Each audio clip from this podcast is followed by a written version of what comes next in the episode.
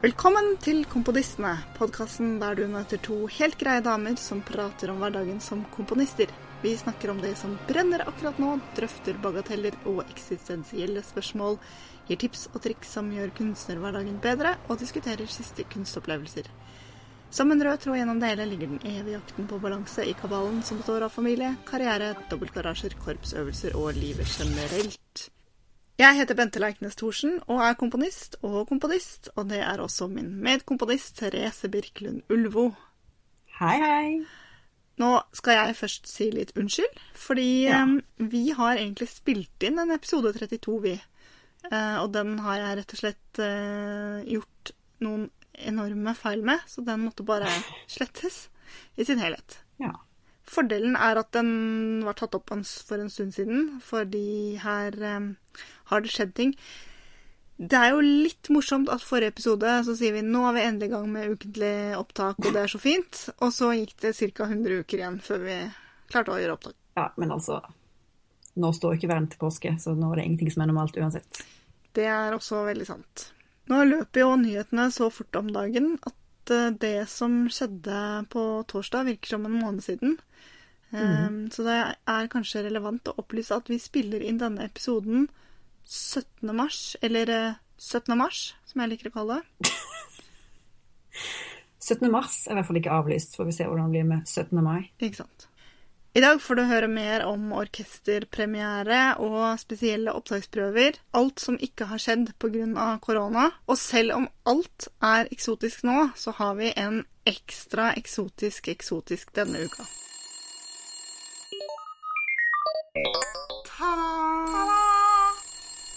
Du, nå har jeg vært i Bergen og endelig hatt ufremføring på dette store orkesterstykket som jeg snakket om i episode etter episode.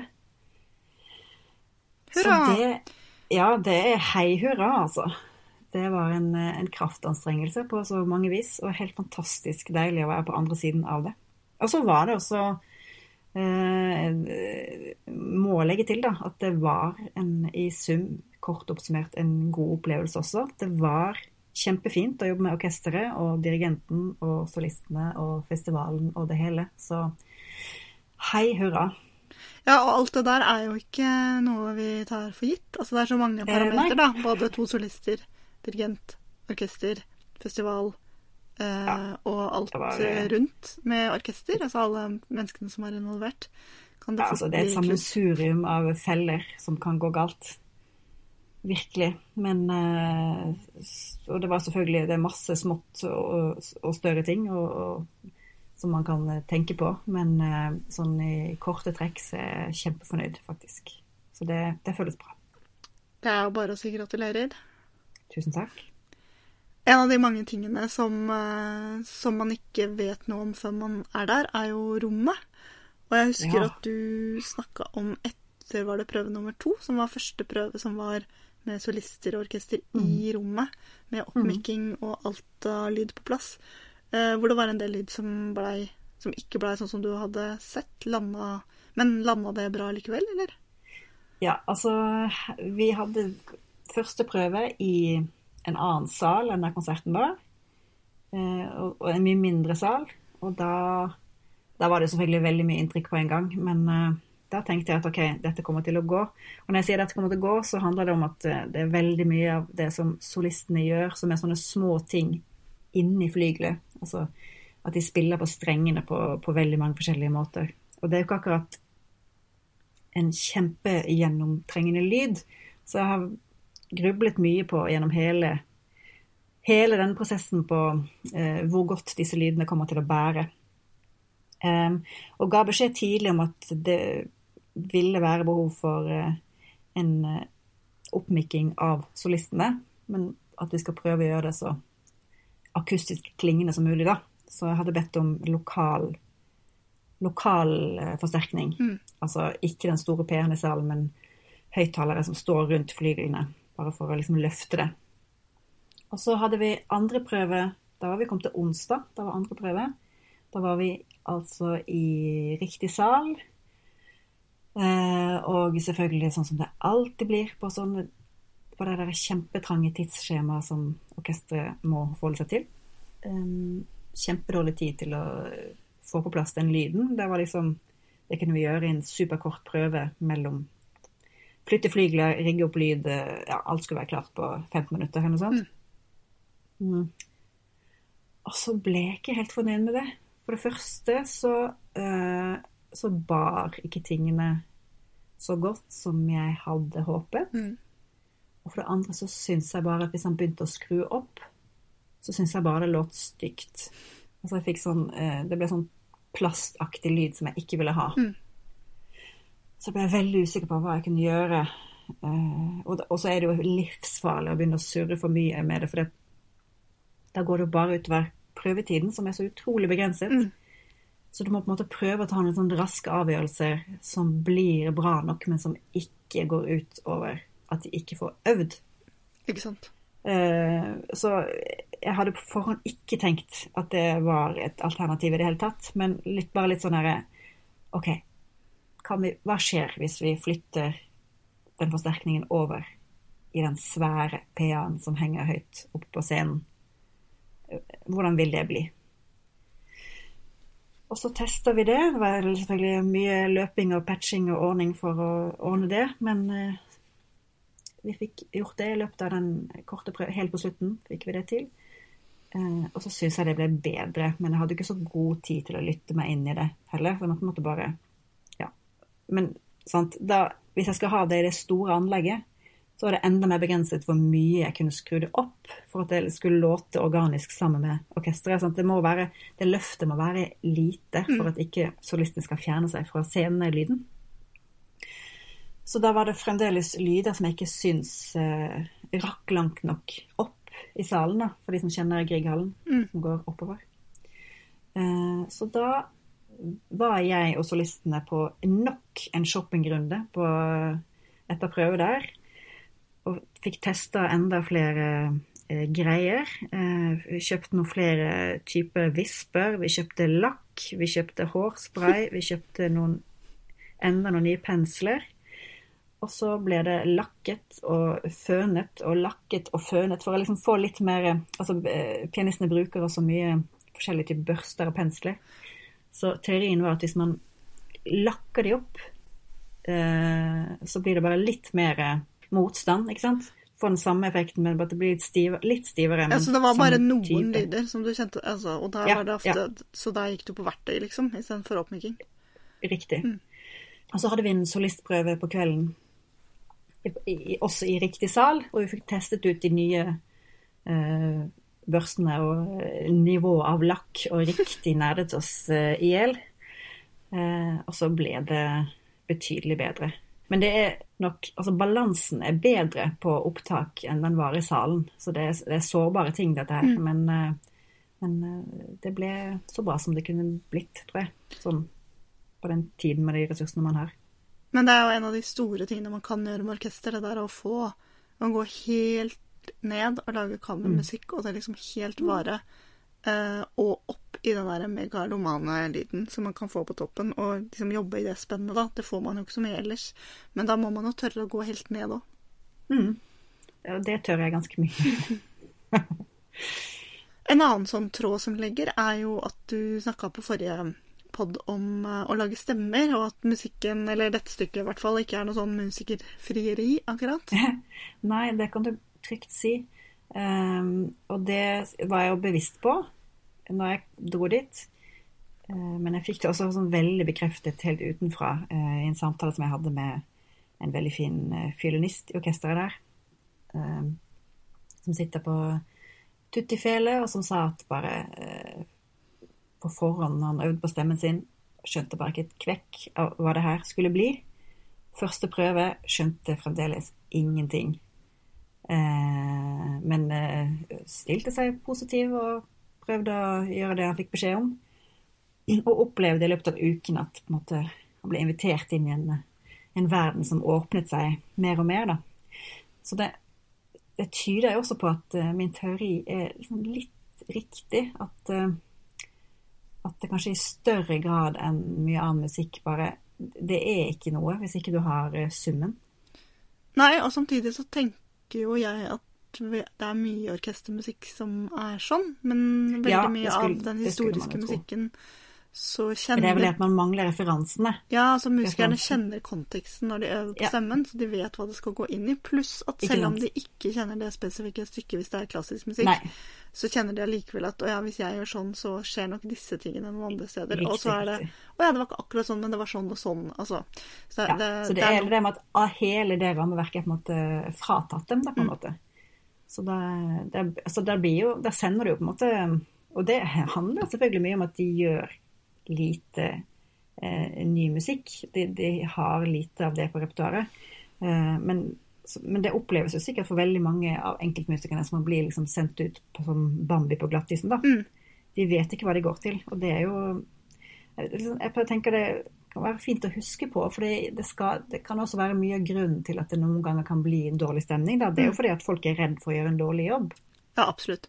Og så er det jo generelt med urfraføringer at den musikken er ikke spilt før. Det er ikke mulig å høre eh, opptak av det hvor man kan forsøke å, å skjønne den helheten. Altså, neste gang dette stykket spilles, så kan jo noen høre på opptaket fra sist og skjønne at å ja, når jeg gjør sånn i stryk i, på denne seksjonen her, så skal det inn i, inn i det her, ja.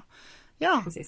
Eh, Så det er jo også en spesifikk ting med urfraføring, og, og der er det jo kammergrupper og, og orkester to helt forskjellige verdener, der hvor kammergrupper kan bruke mye lengre tid på å nettopp skjønne de tingene her, og hvor man tør å være mer blottstilt i starten, da, fordi man, man veit at man har tid til å komme fram.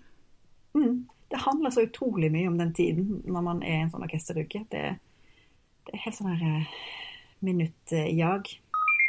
Nå er det jo en stund siden vi gjorde opptak sist, så det er mye som jeg kan ramse opp på det da. Jeg skal ikke gjøre det.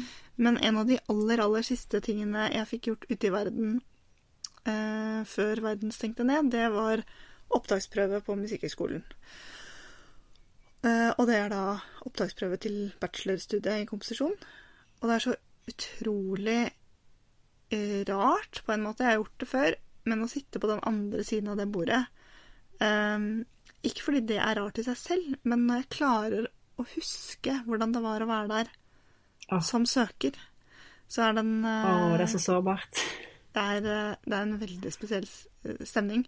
Men denne gangen var det jo ekstra spesielt. Den, for meg så var jo den Dette var onsdag eh, forrige uke, altså onsdag før Norge lukket ned. Mm. Eh, og det som skjedde på vei til Var, var det noen diskusjon i det hele tatt om man skulle gjennomføre en da, eller var det Ikke som jeg fikk høre, i hvert fall. Nei. Mm, men eh, det som skjedde om morgenen, var jo at uh, Komponistforeningas fagseminar blei avlyst. Altså Mhm. arbeidsutvalget tok en avgjørelse om det. Um, og hadde det ikke blitt gjort den dagen, så hadde det jo i hvert fall blitt gjort dagen etterpå. mm. Um, og det er jo noe jeg har jobba med mye i vinter, og så fram til. Og bare Oi, ja, nei, da har vi noen dager fri. Det var det jeg skulle gjøre, jobbe med torsdag og fredag, og Nettopp. være bortreist i helga. Um, og så er det da opptaksprøve, og det, var en, det er jo en spesiell setting i utgangspunktet. Ble også litt ekstra spesielt av at vi kunne ikke håndhilse på studentene. Og pianoet måtte antibac-vaskes mellom hver søker som spilte på det. Så da fikk jeg høre Jeg har sett det her som en note ute og går, men jeg, jeg angrer sånn på at jeg ikke gjorde et opptak der og da. Fordi det var da en av mine kollegaer som eh, fikk en sånn eh, våtserviett med antibac og skulle kjøre da du kan tenke deg sånn eh, tohåndsclustere oppover, klunk, klunk, klunk, klunk, klunk, klunk, klunk, helt i høyden. Og så hvite tangenter nedover. Svarte tangenter opp igjen. Og så litt sånn store slag, bare. For å liksom dekke over en og til. Så klang, klang, klang, klang, klang, klang til dybden. Eh, og så for å avslutte med, med Siden vi satt der og var publikum og lo, så blom, blom, blom, blom, blom, blom, blom. Så det var eh, lyden av korona, altså. Koronaklaver. Dette er jo også en overgang til eh, en sånn spesialsegment denne uka. Nemlig hva er det som Mm. ikke har skjedd denne uka? Eller en Mm. Fordi avlysningene har jo stått i kø. Stått i kø. Kulturlivet er jo generelt avlyst. Ja. Er hva har det ført til eh, for deg? Ja, altså det aller Det har altså vært en, en veldig rar oppbygning som vi hadde her med Hardanger Musikkfest, hvor vi hadde tre programslipp. Altså vi hadde programslipp i Bergen den samme dagen som jeg hadde premiere med BFO. Og så hadde vi programslipp, eh, to programslipp i Hardanger den helgen. Og så hadde vi siste programslipp i Oslo onsdag, den samme onsdagen som du hadde din opptaksprøve. Eh, og så fredag samme uke så måtte vi avlyse hele festivalen. Mm. En helt utrolig rar og brå prosess. Vi snakker, har jo snakket om det et, et par uker, men altså, jeg hadde ikke sett for meg at det skulle gå At vi skulle komme hit. Det hadde jeg ikke. Eh, altså, en hel festival, da, det er jo noe man har jobbet med i, i over et år. Eh, å avlyse, det, det, sitter så langt inne. Mm. Det er det aller kjedeligste man kan gjøre. da. Vi driver fremdeles og jobber litt med eh, å se på ulike alternativer til om det er mulig å få til et eller annet på et eller annet vis på et eller annet tidspunkt. Eh, men det blir altså ingen eh, festival i Hardanger i pinsen. Nei, og Det er samme med det seminaret til Komponistforeningen. Vi ser på om det er alternative løsninger, både å holde det til høsten, eh, sannsynligvis ikke akkurat den formen vi hadde valgt, men en del av de samme som skulle snakke der. Eh, gjøre om kanskje noen av innslagene til tekst, eller om vi kan få gjort noen digitale ting og Mm. overføringer hvis det er sånn at vi ikke faktisk kan ha store møter på veldig lenge. Eh, det er jo det som er vanskelig nå, at alt er så usikkert når denne liksom, felles karantenetiden, for å kalle det det, blir Ja. løfta litt på, da. Ja, men det er jo også det som er hovedutfordringen til eh, altså Som du sa, kulturlivet er jo generelt avlyst, og det alt fremover er bare kansellert. Men i tillegg så er det jo et kjempeproblem at det er jo ingen som tør å planlegge noe skikkelig eller booke noe fremover heller. Nei. Så de, de som har mistet masse jobber nå, det er ikke bare det, det er også tomt fremover. For det, hvordan skal man forholde seg til det? Og samtidig så er det jo ofte sånn at når det er sterke begrensninger på ting, så skjer det en annen form for Mhm. kreativitet, da. Eh, ungene mine har i dag begge to hatt eh, kulturskoleundervisning eh, på over internettet. Eh, Ja. Jeg skal eh, Musikkhøgskolen er jo stengt i to uker, som all høyere utdanning, eller all utdanning i Norge. Men eh, jeg skal ha undervisning, så jeg skal ha veiledning på Skype neste uke, og prøver å få til alternative opplegg. Det er jo ikke alltid at Altså, jeg har noen opplegg som er tenkt for klasse, hvor det er små grupper, hvor jeg tenker at vi faktisk kan ha diskusjon på Skype, da, eller lignende eh, Ja. møtesteder. Men så er det andre ting som det er jo Jeg kommer ikke til å klare å spille musikk over det. Jeg må tenke litt Nei, annerledes. det- Kanskje de må ja. spilleliste på forhånd, og så må de forberede seg og lytte på det, og så kan vi ha en diskusjon. Og det er jo en situasjon som kanskje det egentlig er overførbart til etter korona. At det er en bedre måte å gjøre det på. At de burde ha være lytteforberedt. At vi ikke lytter sammen i timen på samme måte. Em, Eller at de må gjøre enkle ting skriftlig eh, til felles diskusjon, eller Men, men altså, i den begrensningen så ligger det også noen rom for kreativitet, da. Absolutt. Og det tror jeg gjelder veldig mange altså Dette er jo ikke noe som bare ram- rammer kulturlivet. Det, dette er jo noe som eh, treffer absolutt alle i absolutt alle eh, jobber og, og liv. eh, på ulike måter, da. Men det må komme ting, endringer ut av dette som, som folk tar med seg videre.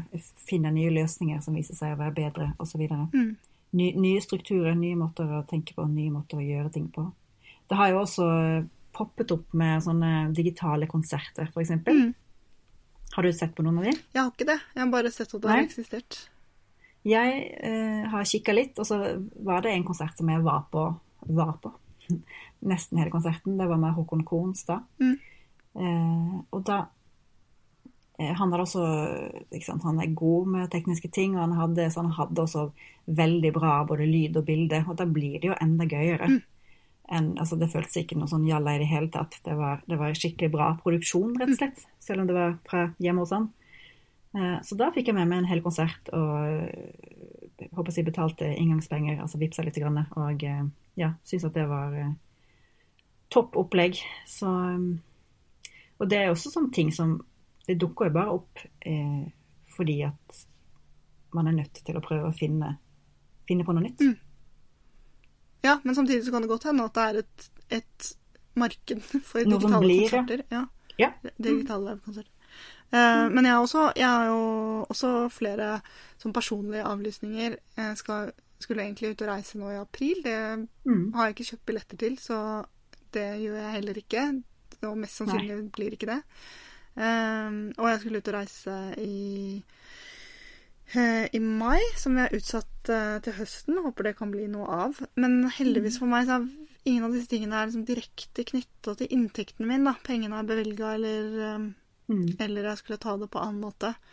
Uh, så jeg føler veldig med de som, som faktisk ikke har, har inntekt. Det, det er selvfølgelig gjelder jo mange som står i fare for å miste jobber og sånn, og permitteres og i det hele tatt. Men det som er spesielt med frilanserne, er jo at vi ikke har det sosiale sikkerhetsnettet. eh, og står liksom skikkelig på bar bakke da, når oppdragene er borte. Mm. Det er akkurat det. Nå har det jo faktisk kommet en krisepakke som er som eh, åpner opp for uh, frilansere på en måte som, eh, som det ellers ikke er. Ja, og så er Så- tilbake til det med nye løsninger, så er det også sånn eh, Både Store norske leksikon og Fritt Ord har jo noen sånne Det er jo mer for skribent-frilansere, da. Men at det, det dukker opp noen sånne adhoc-jobber også. Ja. Mm. Som er eh, Ja, er jo sikkert fint sånn uansett, men som kommer fra det enorme behovet som finnes der plutselig, da. Ja, ja. Men én ting er liksom at folk mister jobbene og mister inntekten, og alt blir usikkert for så veldig, veldig mange. Men jeg lurer på bare sånn rent eh, sånn kulturkonsumentaktig. Hva som skjer Altså, folk får jo ikke gått på konsert på flere måneder, sannsynligvis. Altså, i, sånn, hvis du ser litt eh, stort på det. Eh, og så um, Bekymringen min er at folk eh, bare eh, venner seg av med det. At de blir seigere å få tilbake. Mm. Uh, og hvis jeg skal være positiv, så kan jeg si at det kommer til å være helt sultefòret på kulturelle opplevelser når høsten kommer og man bare alle, alle stiller opp, alle går på konsert, og alle skjønner at det er viktig å gjøre det. Mm. Det kan gå begge veier, altså. Ja, nei, det er veldig spennende. Denne uka har vi valgt å ta ut ukas tips og lage det som en egen bonusepisode. Og i den så kommer alt vi kan om det å ha hjemmekontor. Tips til deg som plutselig har det. Og på slutten av den så blir det også noen tips til deg som er frilanser og plutselig har mye tid fordi andre ting er avlyst, sånn som vi snakka om nå. Så følg med. Rett etter at denne episoden er publisert, så kommer det en bonusepisode full av tips. Ukas eksotiske Nå er det jo ingenting som ikke er eksotisk, føler jeg, disse dagene. Men eh, vi har en liten eksotisk eh, som skjedde for en liten stund siden. Mm. det er du som oppdaget det? Jeg er veldig fan av den podkasten som heter Sånn er du, så jeg prøver å Jeg hører veldig ofte på den veldig fort etter at den kommer. Den, eh, det er et P2-program med Harald Eia og Nils Brenna. Det er en, en podkast som jeg også pleier å høre på. Liker den godt. Men denne gangen kom jeg deg litt i forkjøpet, da. Eh, og, Ja. og denne gangen vi snakker om nå, så hadde de besøk av Live Nelvik. Og et stykke ut i det programmet så kommer de til de fasettene som handler om åpenhet for forskjellige ting. Eh, om man tar inn nye inntrykk, eller om man er litt mer konservativ på det. Når det kom til åpenhet for estetikk, så var det skårte hun jo veldig, veldig lavt. Eh, og så skulle hun snakke om det, og da hadde hun et eksempel fra nylig hvor hun hadde vært på Hun hadde fått billetter til eh, f- Oslo Filharmoniens 100-årsbursdagsfeiring. Og hadde tatt med sin mor eh, på det. Og de hadde tatt et glass på forhånd og sånn. Eh, og for meg så var jo eksotisk nummer én at dette var første gangen hun overhodet var på orkesterkonsert. Mm. Eh, og eksotisk nummer to var når hun sier Men så spilte de ikke bare sånne gamle ting, de spilte noen sånne nygreier også. Og så sier en av programlederne eh, Åssen da? Sånn Beatles eller noe? Hallo. Og det er også sånn Hva tror du egentlig de holder på med i Filharmonien? uh, så det var jo eksotisk. Uh, men nå kommer det eksotiske, og det var Så sier hun at nei, sånn ordentlig sånn bibo, bibo, bibo, bibo, Og det var jo helt Altså, da Det syntes hun var helt forferdelig. Og jeg bare Det er deg! Du er Therese! Du er på Sånn er du! Ja, men jeg fikk flere meldinger av jeg som skrev dette, og jeg, og jeg eh, tok det veldig med ro og tenkte at jeg måtte høre på Sånn er du, for nå var det en eller annen som hadde karaktertrekk som lignet på mine. Ja. Og jeg skjønte, Det slo meg ikke at det kunne være noe annet enn det, men du vet sånn når man får Det er ganske ofte når man hører på Sånn er du, at man tenker 'Å, herregud, sånn er jo jeg'. Ja, ja, ja. Det der er jo meg. Men uh, vi skylder våre lyttere å gjøre oppmerksom på at du da hadde stykke med Oslo-foreldremenyen, så det var enten deg eller Øyvind Torvunds, eller Yes. mest sannsynligvis begge to, hun snakka om når hun sa sånn ti, to, ti, to, to, to, ti. Musikk. Riktig. Men det- var veldig morsomt faktisk når hun begynte å, hun begynte å synge hvordan den musikken var. For Først når hun begynte å synge, så tenkte jeg ja, men dette er jo Øyvind Torvund. Ja. og så gikk hun opp på mm, ah. Da var hun på meg.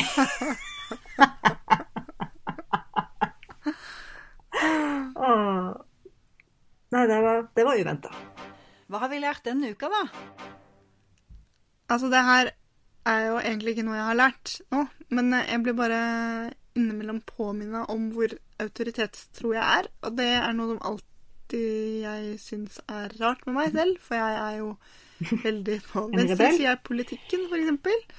Og skulle være veldig anti-autoritær, men jeg tror det hadde gjort meg veldig veldig bra i et autoritært regime. For det første så blir jeg ekstremt rørt når veldig mange mennesker gjør noe sammen. Så hadde jeg gjort meg veldig bra på sånne massemønstringer. Så når man gikk og hørte på radioen at nå liksom alle norske skoler blir stengt, altså da er jeg på gråten med en gang. Det er bare noe med sånn mengde Eller sånn 1. mai, brannmennene kommer kom altså, gående i tog. Altså, jeg er på ja, men ofte når, du, ofte når du forteller meg om ting du blir rørt for, så skjønner jeg det. Men å bli rørt for at alle skoler skulle stenge, det skjønte jeg ingenting av. Nei, men jeg blir rørt av, av Jeg blir, jeg blir Det rørt av liksom? kollektivet. Ja. Når mange gjør noe sammen. Og jeg har Samme for eksempel synging, da. Jeg blir rørt Ja. av at alle synger nasjonalsangen eller sånn sammen. Og det Mm. handler ikke om nasjonalsangen, det handler om at vi gjør det sammen. Ja, Så jeg har skjønt at det kan være hva som helst. Men når vi synger sammen, det er bare det at vi er det mange som gjør det sammen. Mm. Eh, så jeg hadde gjort meg bra eh, i et sånt regime som eh, vi gjorde mye av det.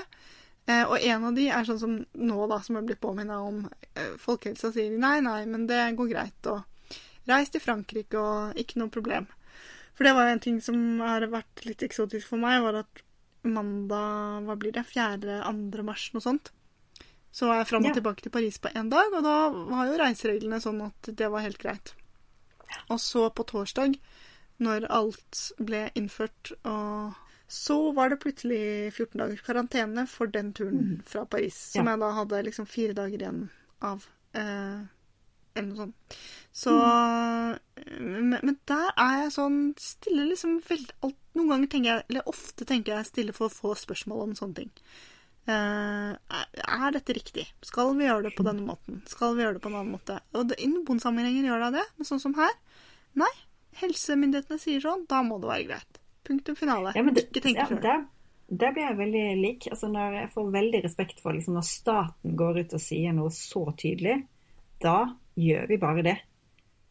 Ja, og jeg vet jo at andre folk er annerledes, så det er jo Mm. Jeg tenker at det er et karaktertrekk her, da. Men eh, det er bare noen ganger det blir veldig tydelig. Ja, men jeg tror også det. handler veldig om eh, forskjeller på liksom, troen på det kollektive eller ikke. For den, det som står på nå, handler veldig mye om at det har bare en effekt hvis, hvis det kollektive eh, virker. Da. Mm. Det er ikke rom for at alle skal gjøre sine egne vurderinger i dette. Nei. Men hvis man ikke har den grunnleggende troen på liksom, det fellesskapet, så er det vel veldig vanskelig å innrette seg, sikkert. Ja, men samtidig så tenker jeg også på dagene før, da. Hvor alle måtte ta Mm. liksom selvstendig valg. Skal vi avlyse Ja. korpset i dag? Ja, Nei, men de har ikke sagt Ingen har sagt noe om korps. Nei. Trening er greit. Da puster man jo på hverandre. Altså Man blir tvunget til altså, så Jeg var veldig glad når det kom noen sånne Nå gjør vi det på denne måten. Bam! Ja, det tror jeg alle var glad for. Eh, men, men samtidig så er jeg heller ikke veldig lite fleksi på å gå utover det. Altså, staten har sagt at dette er greit, så da er det greit. Punktum, Ja. liksom. Eller ikke greit, eventuelt. Enig. Og så må jeg bare si at jeg har lært et eller annet om overskriving av filer i Logic som jeg ikke skal prøve på noensinne igjen. Så det trenger jeg ikke gå i dybden på, men bare Det var jo en, en flott tapt episode mm, Det var det. podkast. Som dere aldri får høre. Vi blir veldig glad for tilbakemeldinger, så send oss gjerne e-post til kompodistene at gmail.com. Eller ta kontakt på Twitter, eller på Facebook, eller på Instagram. Der er vi alle steder under at kompodistene. Og så blir vi utrolig glad for alle som legger igjen stjerner og anmeldelser i iTunes. Og apropos det, den eh, beste måten å spre podkastglede på er munn-til-munn-metoden, så fortell gjerne noen om komponistene i dag. i disse dager så er det jo mange som leter etter eh, nytt materiale å lese, lytte og se på, og hvorfor ikke en ny podkast? Det var det vi hadde for i dag. Ha det! Ha det! Hei. Hei. Nå ble jeg bare sittende og tenke på når den småpraten skulle komme inn. Det var en veldig fin overgang, syns jeg.